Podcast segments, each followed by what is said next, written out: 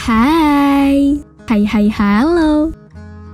Selamat datang di Baswara Bersuara. Iya, selamat datang di narasi internal. Um, kalau kamu masih bersama Irsa, kamu bakal dengerin terus nih opening ini. Kadang-kadang kita butuh bercerita saat kita sedang duka. Kadang kita juga butuh teman untuk sekedar saling tertawa. Iya, kita butuh berpikir saat sesuatu tidak berjalan semestinya tidak hanya berpikir, kita juga perlu untuk mengekspresikannya. Tapi keseringan, kita memilih untuk menyembunyikan dan menghibur dengan kata yang tidak semestinya. Padahal tidak ada yang terlihat seolah cacat jika pernah tidak bersyukur. Dan juga tidak pernah ada yang seolah terlihat buruk jika mengekspresikan luka dan tidak menyuguhkan ekspresi bahagia.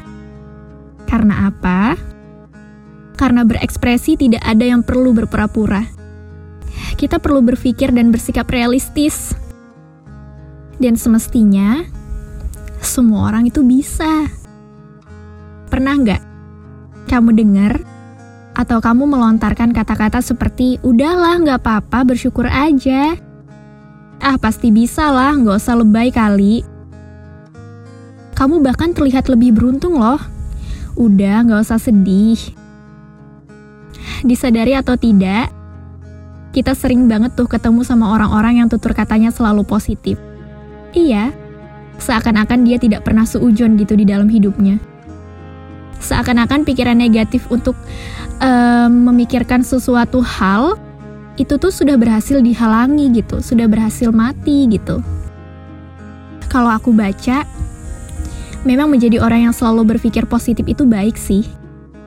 Katanya hmm, dapat mengatasi stres, dapat menjadi percaya diri, dapat memiliki banyak teman, dan masih banyak lagi. Tapi, apakah jika menjadi orang yang terlalu positif juga berdampak pada hal baik yang sama? Kalau menurut aku, beropini positif itu memang perlu, tapi tidak sampai toksik, tidak sampai menjadi racun, tidak juga sampai berlebihan. Iya, karena segala sesuatu yang berlebihan akan membahayakan. Karena kita telah berhasil menutup mata, kuping, dan hati kita dari realita yang seharusnya. Racun, racun kepositifan. Selalu menganggap baik, selalu bersikap positif. Aku yakin mungkin kita pernah menjadi salah satunya.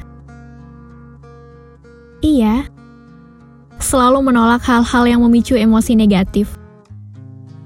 Dan aku pernah dalam posisi ini. Aku menolak marah. Aku menolak sedih. Aku menolak khawatir bahkan menolak kecewa dalam hari-hariku. Dan ironinya, aku teruskan ini kepada teman-temanku. Iya, bukan hanya diriku yang kupaksa untuk bahagia, tapi juga kerabatku.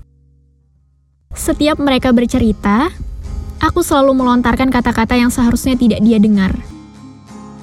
Contohnya, dulu temanku pernah bercerita padaku tentang dia yang merasa kecewa terhadap nilai yang tidak pernah ia inginkan. Lalu aku mengatakan, udahlah bersyukur aja, angka segitu masih bagus sekali, lebay ih. Mungkin biasa aja sih, tapi menurut dia, ini adalah hal yang mengecewakan. Dia pasti merasa tidak dihargai. Bahkan secara tidak langsung, dia pasti merasa sangat diremehkan. Dan banyak sekali hal lainnya. Ketika dia yang berbeda bercerita padaku tentang ketakutannya, tentang patah hatinya, tentang masalah keluarganya, Aku selalu menuntut mereka untuk bersyukur. Aku selalu berkata, "Kamu pasti bisa." Dan aku selalu berkata, "Masalah kamu bukan yang paling berat di dunia ini." Itu jahat. Karena di saat orang kecewa, disadari atau tidak, bukan tuntutan itu yang mereka inginkan.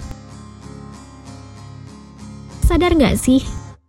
Kalau kadang kita bersikap seperti itu, mereka selalu berkata, kamu nggak ngerti sih, atau seketika mereka langsung meninggalkan kita, atau memilih untuk diam. Sebenarnya, saat-saat itu, yang mereka inginkan seharusnya adalah kalimat sederhana. Bahkan justru mereka ingin, ingin kamu berpihak padanya. Iya, ternyata aku sadar. Seharusnya kita itu mencoba untuk mengerti. Kita bukan hanya belajar menjadi pendengar yang baik, tapi kita juga perlu belajar untuk menyampaikan dengan baik. Kita perlu belajar untuk mengerti, mengerti orang lain dan diri kita sendiri. Dari sini, kita belajar bahwa dampak yang ditimbulkan dari bersikap toksik positif berkebalikan dengan bersikap positif biasa aja. Iya, kamu sudah berhasil membohongi diri kamu sendiri. Kamu mungkin sudah tidak bisa lagi waspada terhadap situasi dan kondisi. Bahkan hubunganmu dengan orang lain akan menjadi negatif. Karena kamu akan kehilangan mereka yang baik. Dan hal ini juga dapat menghilangkan kepercayaan dirimu dan berdampak stres yang berkepanjangan. Kita perlu coba untuk mengenali diri kita sendiri. Kita perlu coba untuk menerima apa yang kita punya. Kita harus mampu membedakan. Kita harus mampu mengidentifikasi pikiran negatif yang ada di dalam diri. Iya, berpikir negatif itu perlu. Kita dapat meningkatkan kewaspadaan kita terhadap orang yang baru Ketika kita melihat sesuatu yang tidak sesuai dengan keinginan, kita berhak untuk meluapkan. Kita bebas untuk mengekspresikan. Mereka perlu tahu hidup kita tidak hanya berisi senyum dan tawa. Mulai saat ini, kita perlu belajar untuk mengerti. Kita juga perlu belajar untuk berekspresi. Iya, karena toxic positivity hadirnya tidak selalu diartikan penyemangat namun kita, dia, dan mereka mungkin sering sekali perasaannya merasa tersengat.